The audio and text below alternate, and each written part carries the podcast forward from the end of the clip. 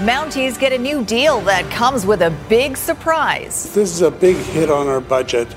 Uh, at a time when uh, we can ill afford it. How some BC cities are on the hook for millions in RCMP back pay calls for a cover up. We're balancing the inconvenience of continuing to wear a mask against potentially life and death consequences. Why BC's Human Rights Commissioner wants the return of the mask mandate. And help for Ukrainian refugees. We're preparing ourselves for single women, grandparents with grandchildren. The biggest barriers preventing them from resettling in BC. You're watching Global BC. This is Global News Hour at 6. Good evening and thanks for joining us. BC taxpayers could soon be on the hook for a huge bill involving retroactive pay owed to the province's RCMP officers. Officers ratified their first ever collective agreement last year, and it includes pay hikes that go back to 2017. As Catherine Urquhart reports, the total cost here in BC is expected to run into the hundreds of millions of dollars. Members of the RCMP ratified their first collective agreement last year. Now, local and provincial governments are receiving bills in the millions to cover retroactive pay. There's going to be a, a retroactive payment of about 9 to 10 million dollars, uh, and that goes back to 2017. Surrey, home to Canada's largest municipal RCMP force, will foot the largest bill, estimated at a staggering $46.62 million. The city says it did not have a role in negotiating the agreement, and the federal government does not take into account a city's ability to pay. Also impacted many smaller communities like Quesnel. Our retroactive dollars will be $834,000. Um, we are a community of just over 10,000 people. Um, you look at a mid-sized community like North Cowichan, for example, they will be getting a bill that's going to be over a million dollars BC's 2020 Police Resources Report shows there are 65 municipal services with more than 4,000 members. Provincial services have another 2,600 members, so retro pay is owed to an estimated 6,600 members. Richmond's mayor says they set aside funds, but not enough, noting that retro payments and annual pay raises will have a significant impact. This is a big hit on our budget uh, at a time when uh, we can ill afford it. And so we're looking for some uh, compensation and some help going forward. The Union of BC Municipalities says it has been calling on the federal government to absorb the retroactive pay costs, but so far have been ignored. Catherine Urquhart, Global News. And we've got some breaking news to share with you now from Langley, where police are on the scene of an apparent homicide. Let's take a look at some video taken just moments ago by Global One. Langley RCMP say there's a crime scene at 74B Avenue and 208th Street in the Willoughby area. You can see investigators and a tent on that empty lot. IHIT confirming it has a team on site, but so far has provided no other details. For several weeks now, we've brought you stories about stranger attacks and crime in Vancouver. Now, City Councilor Melissa De Genova is bringing forward a motion to address public safety issues in the downtown core. And as Grace Ke tells us, De Genova believes a yes vote is the first step to restoring peace and safety. On any given day, there are four reported unprovoked assaults in the city of Vancouver. On New Year's Eve, a man lunges at a 22 year old woman walking in front of the Hotel Georgia, pushing her to the ground. In January, police arrest a man for repeatedly stabbing a 25 year old Mexican tourist from behind as he was standing in line at a downtown Tim Hortons. In February, a 38 year old man allegedly attacked five women in a 40 minute crime spree, at one point, grabbing broken glass and chasing a woman throughout an apartment building. And on Sunday, a 26 year old man wanted on a Mental Health Act warrant was arrested after allegedly sucker punching an 18 year old exchange student walking down the street. Any incident like this is extremely concerning to have yet another um, seemingly random and unprovoked stranger assault in the city on an 18 year old girl who's just walking around downtown uh, is incredibly unnerving. And I'm wondering how right now. NPA Vancouver City Councillor Melissa De Genova is bringing forward a motion that calls on an action plan for public safety. What is it that we can do here immediately, but in the long term also to plan for public safety? And the city has a role in that. There are ways, for example, like lighting. Um, certain policies, uh, things that we can do with CCTV cameras, even. Um, I'm not presupposing what those should be, I'm hoping that the public will have input for us. The motion would allow residents, businesses, and various organizations to voice their concerns during a special meeting of council. It also calls on the Vancouver Police Department to work with city staff to come up with an action plan and report to council no later than June. This is not an issue that is going to be solved at one level of government, and I think that across the organizations, that's when we hear from everyone together, and perhaps we can at least least put into place and implement some actions that will make our city safer. Council is expected to be voting on the motion on Wednesday. Grace Ke, Global News. A strong BC connection to a major international drug bust announced in Winnipeg today. RCMP have announced charges against 22 people. They include prominent BC Hells Angel Damion Ryan and two Burnaby residents. Project Divergent also saw the seizure of more than 150 kilograms of cocaine, meth, and fentanyl, numerous handguns and assault style rifles. And more than $445,000 cash. And police are still searching for two suspects who may be in BC 24 year old Lower Mainland resident Dennis Ivziku and 30 year old Kiefer Michael Kramer of Winnipeg. The four year long investigation involved the infiltration of drug gangs and included police agencies from as far away as Colombia and Greece. The indoor mask mandate was rescinded more than two weeks ago now, but BC's Human Rights Commissioner is calling for it to be reinstated to protect the most vulnerable. She believes it could be the difference between life and death. Kylie Stanton shows us why. Running to the store to pick up a few groceries is something many take for granted. But more than two weeks since the mask mandate was lifted for indoor public spaces, not everyone is breathing a sigh of relief this is a balancing act. We're we're balancing uh, the inconvenience of wear, continuing to wear a mask against potentially life and death consequences or serious illness consequences for those who are most most vulnerable. In an open letter, the BC Human Rights Commissioner is calling on the provincial government to reinstate the mask mandate. She says, quote, "While many of us have the good fortune to simply move on with life, thousands of British Columbians will be left behind." because of their age, disability, or other protected characteristics under BC's Human Rights Code. What is the Premier's response to the Human Rights Commissioner? Of course, it is a balance. Minister Adrian Dix says the province is simply following the evidence. And the guidance continues to be to advise people to wear a mask in indoor public spaces. It's just changed in an important way. It's not uh, the law, it's not a legal requirement. But advocates say vulnerable populations don't really have the luxury of making that choice. They have to really think, you know, uh, is it worth possibly getting COVID and risking my life or the life of someone that I live with at home that um, is at real risk. Lindsay Locke's 12 year old daughter is immunocompromised. The decision to send her back to school without a mandate in place has only added to an already stressful situation. You're just disproportionately shifting the responsibility back onto people that already have a huge burden on them. The commissioner is still awaiting a response from the provincial health officer, but in the meantime intends to continue to highlight the human rights implications of the decisions that have been made. We're at a point we all want to take our masks off, but it's one measure that we can do that's a minor inconvenience that could have significant uh, safety implications for those who are most directly medically vulnerable to this virus. Kylie Stanton, Global News. And here's a look at today's COVID 19 numbers. There are 273 people in hospital. 45 of those patients are in the ICU. That includes someone under the age of 12. There's been one more death due to complications of the virus, and we have 287 new confirmed cases. Keith Baldry joins us now with an update on where we are in BC when it comes to rolling out a second booster, which, of course, would be a fourth dose of vaccine. Keith?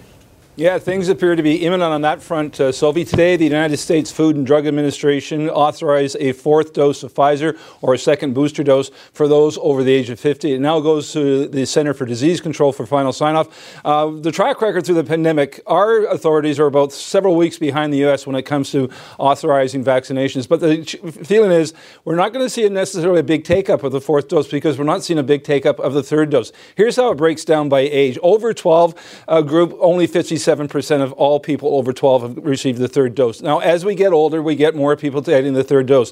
63% of people over 30, 72% people over 50, and 81% people over 70. But keep in mind, our two-dose rate is about 92%. We caught up with Health Minister Adrian Dix today, who says basically the older people, particularly in long-term care, are going to be at the head of the line, and that line could start moving with the first dose as early as April.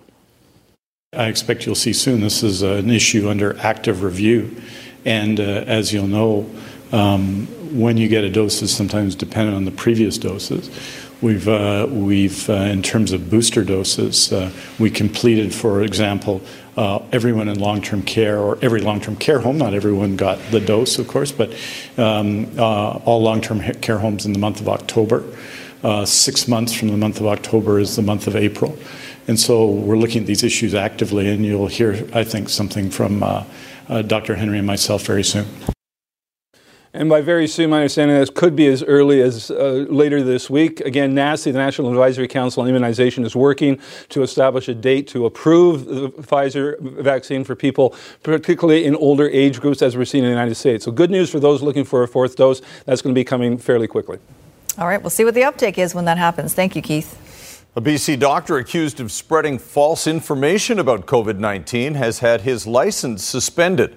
Dr. Stephen Malthouse, who has been a speaker at a number of anti mask rallies, has also been cited for signing vaccine and mask exemption forms that he knew included false statements. The College of Physicians and Surgeons says the Denman Island doctor repeatedly made claims about COVID 19 and vaccines without any objective medical evidence and provided advice to patients that was potentially harmful. Malthouse's status as a doctor will be reviewed after an investigation is complete. Well, the tax deadline is looming, but before you file, Consumer Matters has some tips to maximize your return. That's next on the News Hour. Prime Minister Trudeau announces new demands on the oil and gas sector, hoping the profits can help save the planet. That's coming up.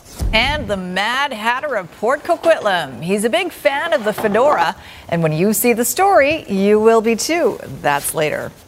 Right now, though, the tax filing deadline is a month away, and believe it or not, there are ways to save money on your taxes. Consumer Matters reporter Anne Drewa is here with a look at some of the d- deductions credits and expenses, easy for me to say, that you can claim. Anne? Thanks, Sophie. These are expenses that can be deducted from your total income for tax purposes. 2021 saw the COVID related deductions for taxpayers using a home office increase and the introduction of a new credit for online newspaper subscriptions. If you worked from home more than 50% of the time for at least four consecutive weeks last year, you can claim home office expenses or $2 for each day you worked away from the office. The COVID credit maxed out at $400 or 200 working days when it was first introduced in 2020, but has increased to up to $500 or 250 working days for 2021. Anyone with children under age 16 in 2021 can claim childcare expenses. RRSP contributions can be deducted from your taxes. Donations made to a registered charity last year or even in prior years can be deducted if you have a donation receipt. Tuition fees can be claimed if they were paid to an accredited post secondary institution. How are you today? Hi, fine, thank you.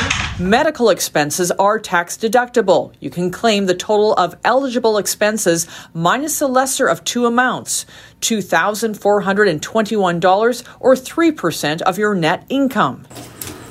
Moving expenses can be claimed by anyone who moves more than 40 kilometers to start a new job. And new for 2021, the digital news subscription is a non refundable tax credit for amounts paid to a qualified Canadian journalism organization for eligible subscription expenses. Accountants recommend taking advantage of the tax deductions that apply to you. I don't know about you, but I feel like I'm taxed to death on everything. I turn around, I have a tax to pay here and a tax to pay there. And not that I begrudge paying taxes, I just like to pay my fair share. It's one of those things where if, you know, I know what to do with my money and I think I can do a pretty good job with it, I don't know if the government really needs more of my money.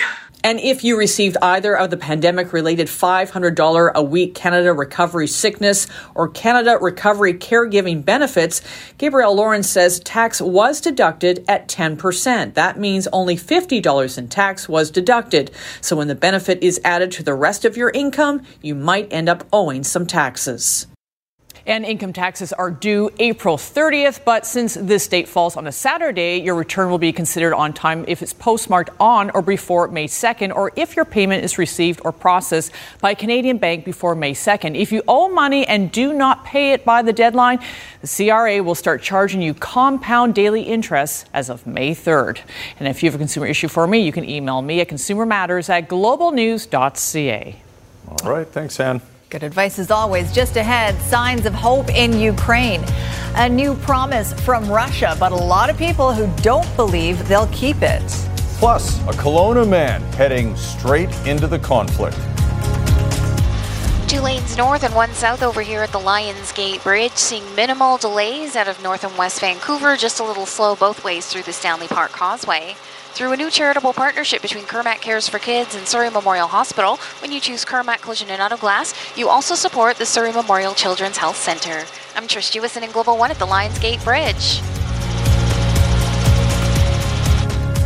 The indigenous delegation in Rome toured the Vatican museums today, a day after its first private meetings with Pope Francis to talk about the Catholic Church role in the residential school system.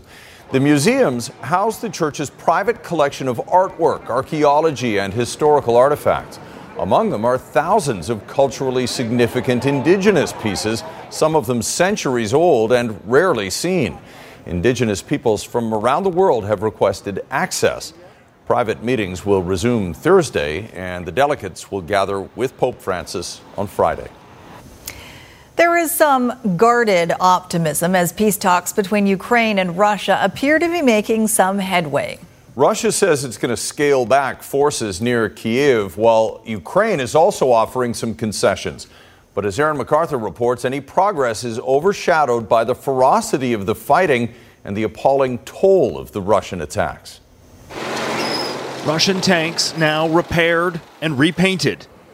Ukrainian troops using Russian hardware to retake cities around Kiev. The soldier says we kicked the Russians from here. They're now several kilometers away. We'll advance.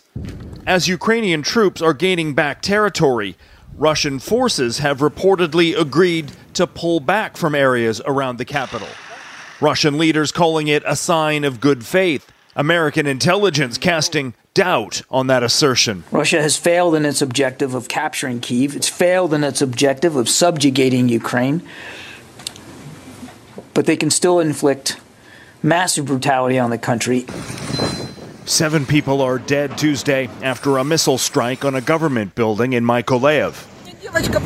This woman says it's a nightmare. Another woman on her floor died in her arms. And in Kharkiv, the outskirts littered with the shells of burnt out tanks and destroyed civilian vehicles. Ukrainians continuing to hold ground that Russians have been trying to occupy for more than a month. The soldier says a civilian was executed here on the side of the highway. As the fighting continues, the refugee crisis intensifies. Evacuees from Mariupol describe the deteriorating conditions facing the people who remain trapped. This refugee from Mariupol says she got out on the 15th. Even now, she says, I can't find many of the families that stayed there with children. They disappeared. The war may have entered a new phase Tuesday, the two sides sitting down face to face in Istanbul. Turkey's president brokering what could be the best chance at ending the invasion. But while talks continue, there is no end in sight to the fighting. Aaron McArthur, Global News. Millions of Ukrainians have fled their homeland since the Russian invasion, with thousands likely to make their way here to BC. Starting over in a new country, of course, is daunting. But as Richard Zussman reports, many in this province are working together to make sure they will have the support they need. These are some of the first cheers in a long process. The first wave of immigrants from Ukraine, this group in Edmonton, now arriving here. The expectation is at least 10,000 Ukrainian refugees, mainly women, children, and seniors, will settle in Canada, with many unknowns. That's the biggest. You know, we don't have a target, we don't have a time frame, and we don't know where they're going to settle. Without knowing where they will settle, planning even harder. The federal government has offered settlement programs, including language training and employment assistance but there are some services refugees don't have access to yet. Will these uh, people fleeing the violence in Ukraine have the full suite of supports? Housing, healthcare, uh, language training, all of those things, because those are the things that are required for people to uh, settle well in country and, and be supported. And it's not just Ottawa. The province will need to set up income support for refugees, getting kids in schools, ensuring they have health care, including mental health supports, and the biggest challenge, finding a home in a province where there are very few available. I believe that there will be a call for action for the private sector, for uh, private citizens um, to uh, consider um, hosting. In some crowded neighborhoods, it may be a challenge to get into the local school, but the international student fee will be waived for any Ukrainian arriving here. On the healthcare front, the province will also be waiving the three month waiting period to access services. We're working very closely with the Ukrainian Congress here in BC and other service providers to make sure that those answers are there for British Columbians. What is also unknown, on top of many unknowns, is where in the province the settlement will take place. But the commitment is the same. No matter how many Ukrainians arrive in BC, how long they stay, or where they call home, they will get the support they need. Richard Zussman, Global News, Victoria. A Kelowna man who says he's former military is off to Ukraine to fight and to help with humanitarian efforts. I can't let my old buddies, you know, fight this by themselves. I have to go help them. It's it's personal for me. The man who we're not identifying for safety reasons says he served in the French Foreign Legion and many of the men he served with were Ukrainian. At the end of the day, this is there, there's no moral questioning about this war. It is an aggressor uh, trying to defeat and bully essentially a weaker uh, people who did nothing wrong. They never asked for this. And so at the end of the day, I feel uh, it's my moral duty to do something. I can't stand by and sit here and do nothing about it. He says he'll be part of what's known as, known as the Norman Brigade, a coalition of volunteers working closely with the Ukrainian military. Coming up on the News Hour, the sixth wave. Many people have bought into the narrative that COVID is over. Infections tick up with a new variant reminding us the pandemic isn't over. But first, a brewery break in. What happened when police arrived? The evening commute is winding down over here at the downtown bridges. Burrard Street Bridge is moving well in both directions. The Granville Street Bridge is another good option in and out of the downtown core. And busy as usual, southbound at the south end of the Cambie Street Bridge towards the lights at Broadway. Through a new charitable partnership between Kermac Cares for Kids and Surrey Memorial Hospital, when you choose Kermac Collision and Auto Glass, you also support the Surrey Memorial Children's Health Center.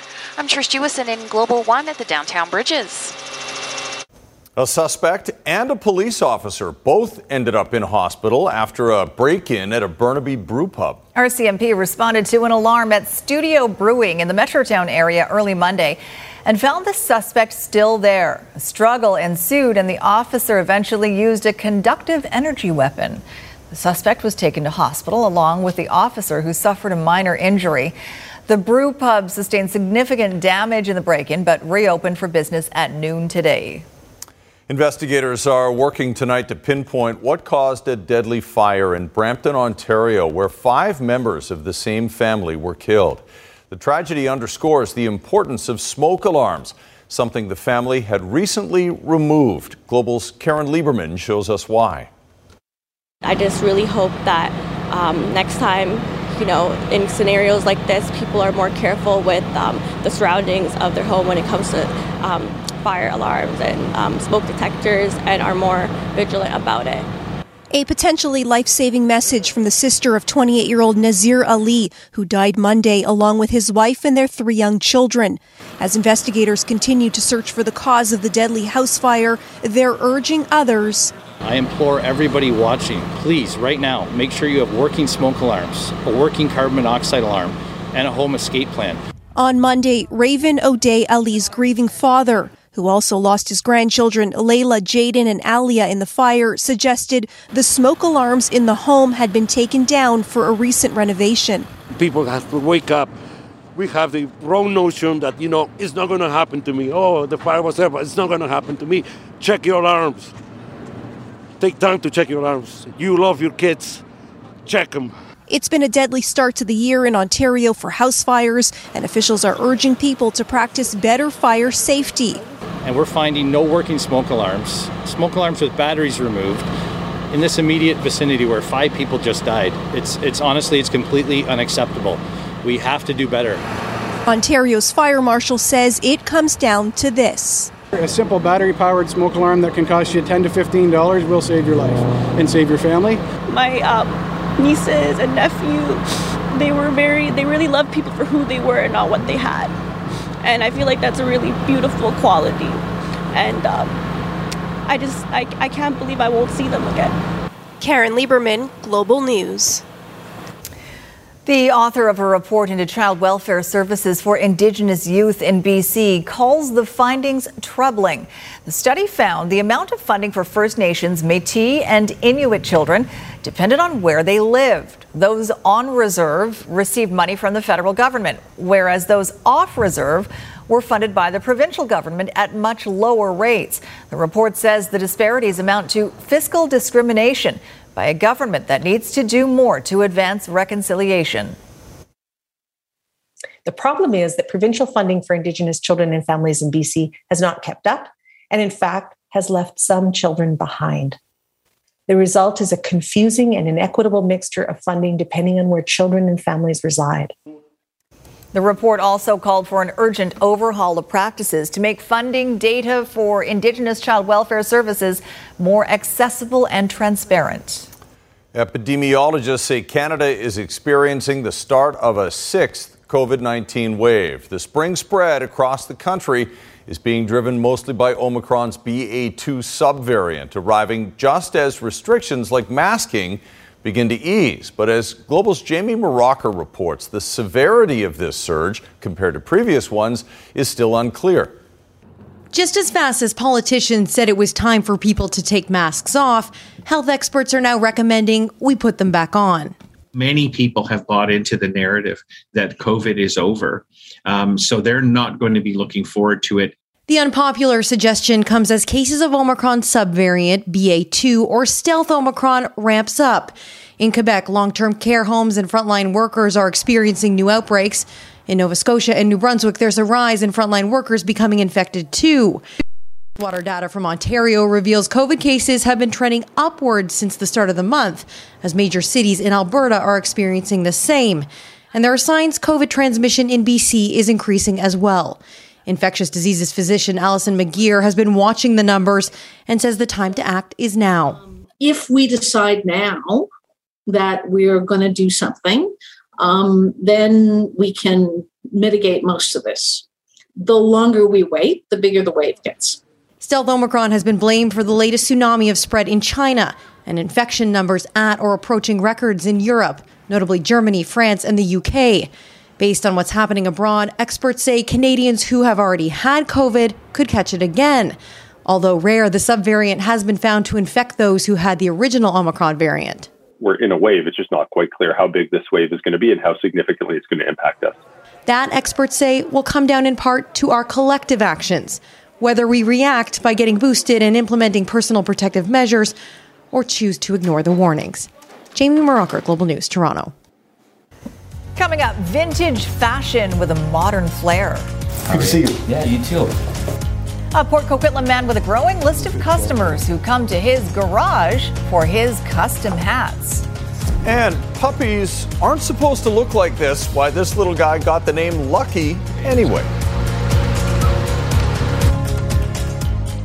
All right, some breaking news to bring you now from downtown Vancouver, where anti mandate protesters have gathered outside the Fairmont Hotel Vancouver. We'll show you a live shot now from Global One. As you can see, few dozen, maybe 50 or so protesters are rallying outside the hotel because that's where Prime Minister Justin Trudeau is tonight, attending two liberal fundraisers. You can see a line of security, possibly Vancouver police preventing the protesters from getting down the driveway there, but they are stepping out into traffic on Burrard, and there are some delays in the area, so keep that in mind if you're heading downtown this evening.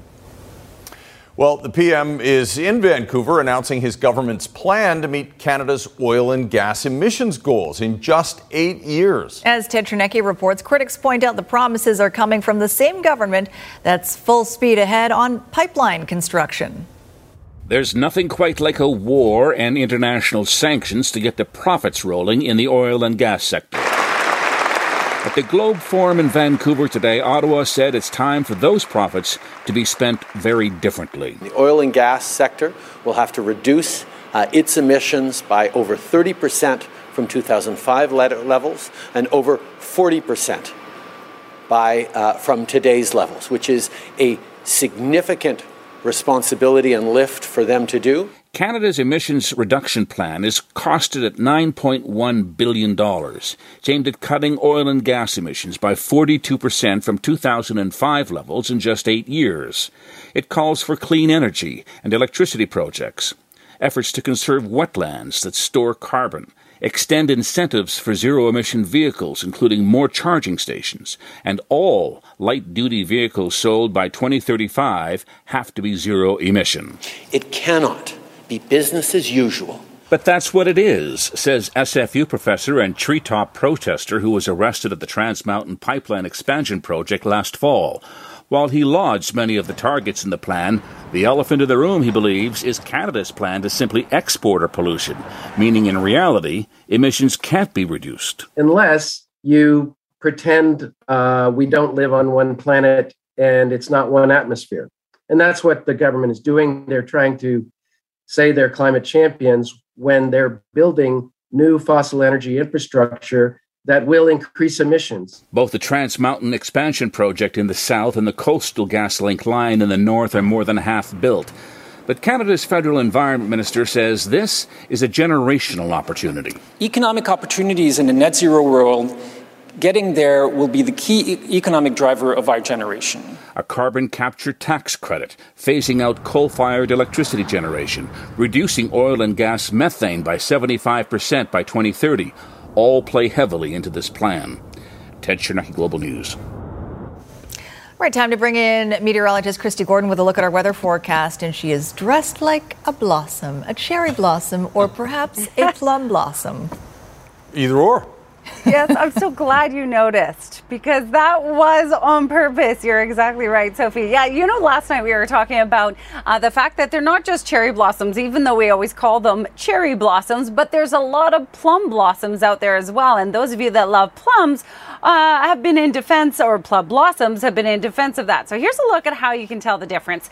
Cherry blossoms actually have a little slit at the top of the petal. Can you see that in these images here? So if there's a little slit at the top of the petal, that is a cherry blossom, whereas plum blossoms do not have that. They tend to have a more oval or rounded shape at the tip of their petal. And you can see a pollinator there in the plum blossom. So plums on the way, everyone. We do have uh, strong winds expected for the north coast Haida Gwaii just for this evening. It will ease off overnight, but it does mean a dust advisory for the inland regions. It's a very dusty time of year, but this low pressure center is definitely going to stir things up a bit. We do have a front that's going to move across our region, so showers expected overnight. We'll see them them develop this evening. Tomorrow, very spotty conditions. Don't leave home without a rain jacket. We have a 40% chance of showers and a very slight risk of an isolated thunder shower expected as well. Those of you in the interior, also a slight chance of an isolated shower or thunder shower. That's particularly Williams Lake down towards Kamloops for our area. Again, we will see some sunshine, but don't leave home without a rain jacket. You may need it here and there.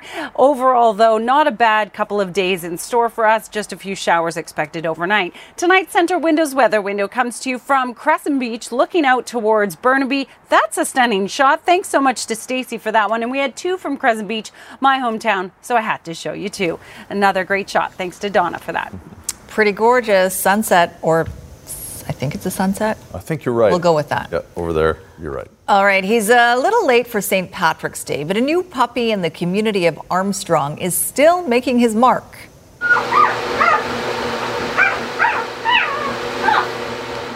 Lucky stands out as the last puppy in a litter of seven born on Saturday. He came out green. He's a purebred St. Bernard, and after a bit of a shaky start, he's eating well and he's gaining weight.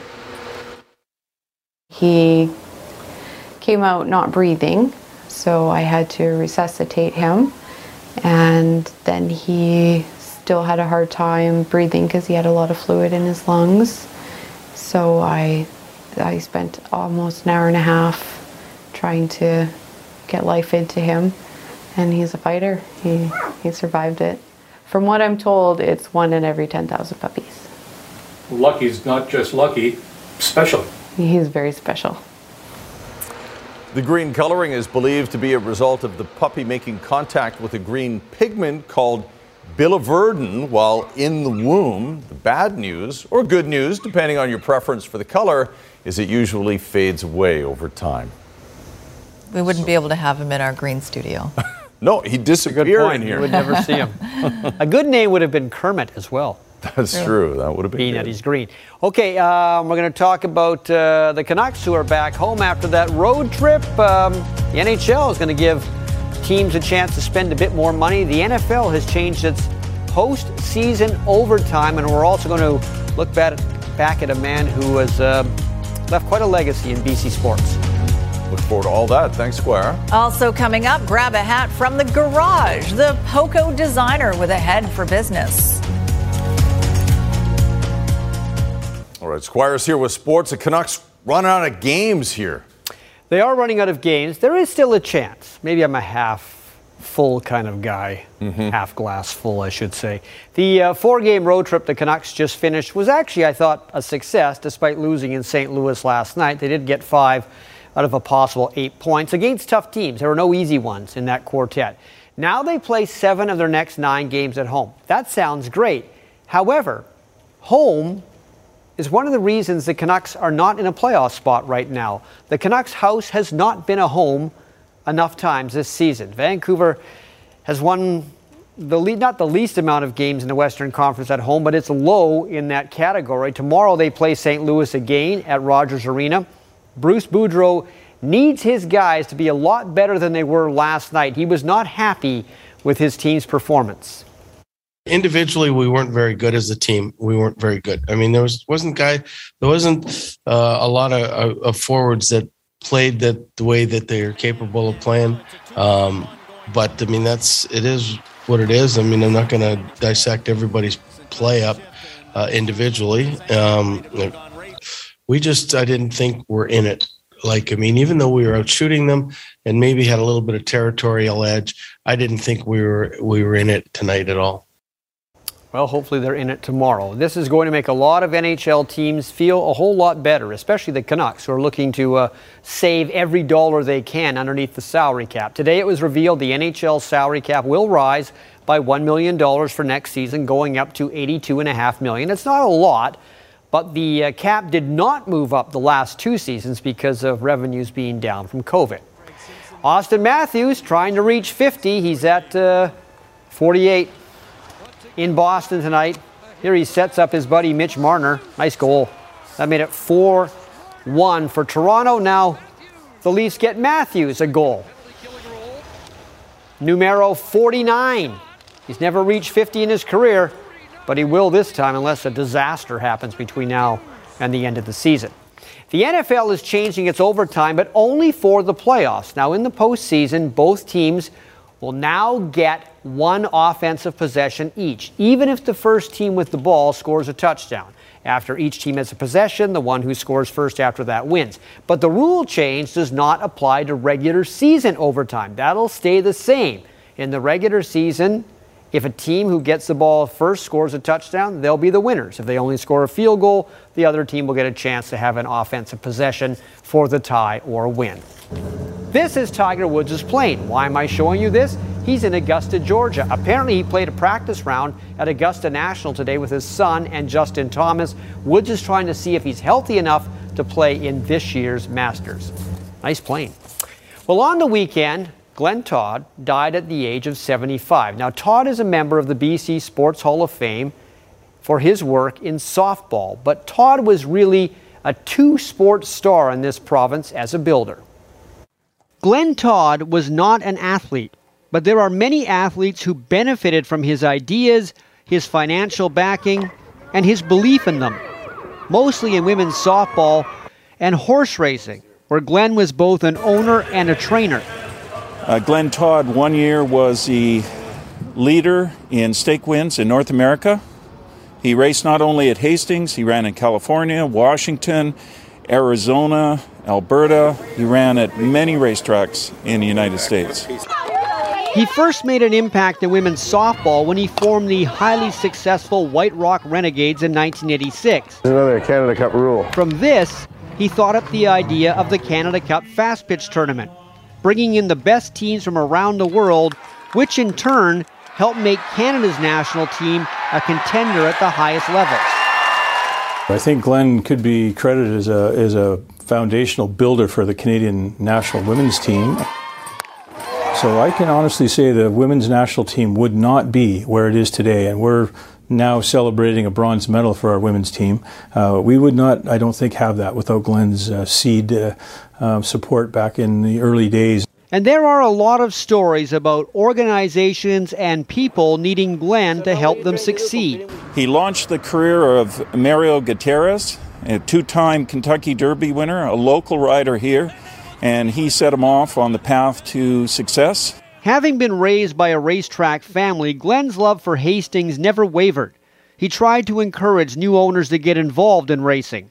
And when COVID threatened to shorten a season at Hastings Park, he bet on its future. People were going to lose their jobs.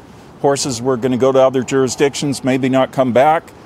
And Glenn st- stepped up to the plate and offered a $1 million interest free loan so we could keep racing. Glenn Todd liked to build organizations and people, and if he stepped on a few toes while walking into the sunset, he'd probably say with no malice, sometimes that's just the way it has to go. Glenn could be pretty forceful when he had his ideas, and like he used to tell me, if you want to be popular and not a leader, run an ice cream stand. he was a good guy. He'll be missed. With a good sense of humor, too. Great profile. Thanks very much, Squire.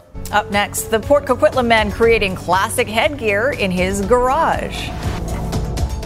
When you think of icons like Humphrey Bogart, Frank Sinatra, Harrison Ford, you probably picture them in a fedora. The hats may have fallen out of fashion, but a Port Coquitlam man is reviving the classic style, custom making them in his garage.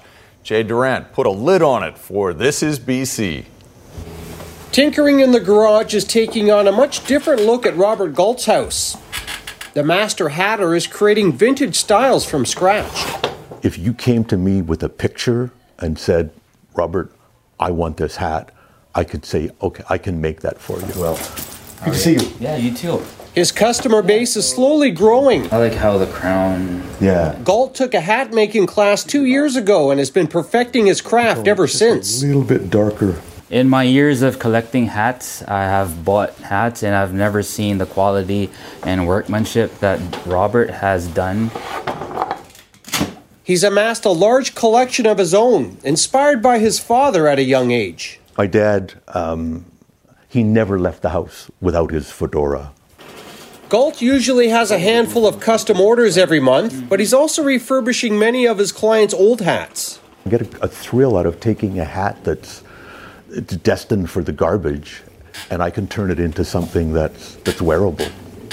It's a fairly small social circle of people with this common interest. Everyone has their favorite fedora wearing celebrity, which sparks the debate who looks best? Ah, Johnny Depp. In my opinion, he wears it the best. Bogey, you know, Bogart. That it's he personifies, you know, the, the shot of him in, in Casablanca with, with the fedora. But it's a fashion style not suited for everybody. How do I wear it? Better than Johnny Depp? A tit a little bit. I'm not going there. Those who wear it wear it with pride. But be sure if you're thinking of making a splash because at $300 a pop, you don't want to keep it tucked away in a box.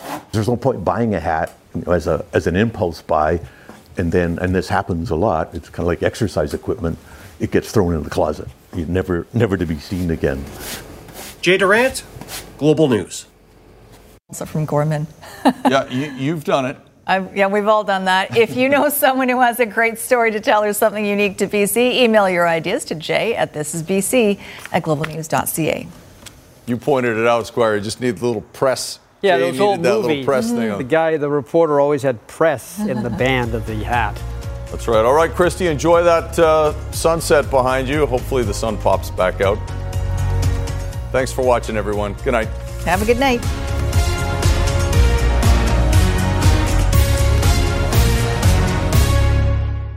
Hi, it's Shauna, and I might be a bad parent because my kids think french fries are vegetables. Hey, it's Ryan, and I might be a bad parent because I went out for wings when my wife was in the hospital after giving birth. Johnny here. I might be a bad parent because in my house, the tooth fairy gives pocket change. But we're not alone. Len emailed us and said his six year old daughter's Tarzan moment going from love seat to lazy boy by curtains made him more proud than any dance recital. And Andy left his two year old at the rink. All right, guys, I'm sure we're not alone. Like Andy's kid. For stories and confessions like this, make sure you check out our podcast. It's called Bad Parents, and it's available wherever you get your podcasts. I left a glove at the rink.